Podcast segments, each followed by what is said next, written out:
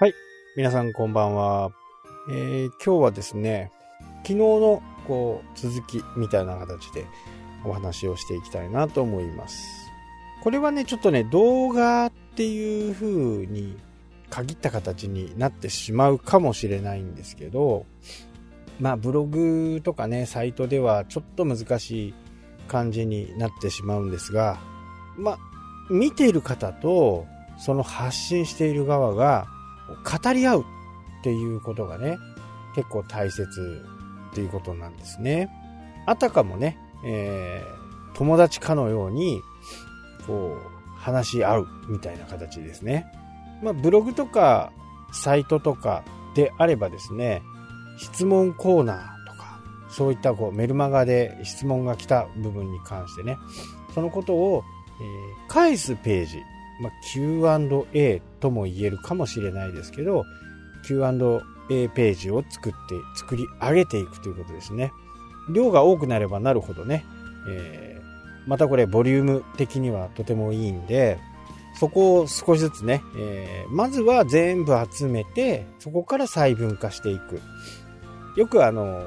大手メーカーとかね、えー、は、ありますよね。4つぐらいの項目があって、その中からこう細部にわたっていく。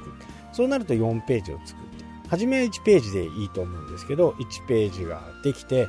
結構長くスクロールしなきゃならないな、長くタップしなきゃならないなっていう風になった時に、初めて2ページを作る。で、3ページ、4ページっていう風にね、えやっていくと。よく動画でもあると思うんですけど、コメントしてきたことに対して、えー、回答する。もしくは質問に対して回答する。自分の思ってるのはこうですよとかっていうふうなことをね、え、やっていくと。これは会話を大切にしていると言ってもいいと思うんですね。視聴者や読者はその回答してくれたことに対して親近感が湧きます。なので、そのまたページの方にね、また来たくなる。まあユーザビリティが良くなる。まあ、フレンドリーですね。フレンドリーなサイト、動画になるということですね。一方的ではない。少しこうソーシャルメディア寄りのね、双方向で話し合っていけるという風な形になっていくと思います。どちらかというと今まではね、え、まあ、数年前まではこう一方的に情報を与えて、与え続けて終わりみたいなね。でも、回答者がリアリティがない部分があったりする。まあ、リアリティがないっていうのは、えー、よくわからない。説明が下手な人っていうのは結構大切な部分が抜けていたりね。本当に初心者がわかんないようなことが抜けていたりする。えー、飛ばされていたりする。そうなると、どうしてもね、聞いてる方としては、ここわかんないからっていう風な形になる。でも、よく説明してあげることによってフレンドリーになりますよね。フレンドリーになるイコールまた来てくれる訪問者になるということでもありますのでこの辺はね非常に大切なところですね。そうすることによってフレンドリーになればですね、再来される頻度も高くなりますし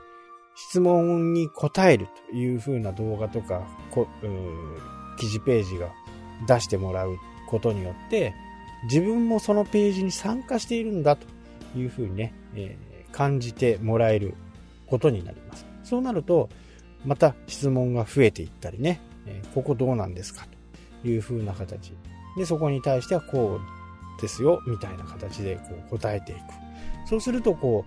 う、言い方はちょっと適切ではないかもしれないですけど、エンドレスにね、えー、コンテンツが増えていくと。いう風な形になると思いますので、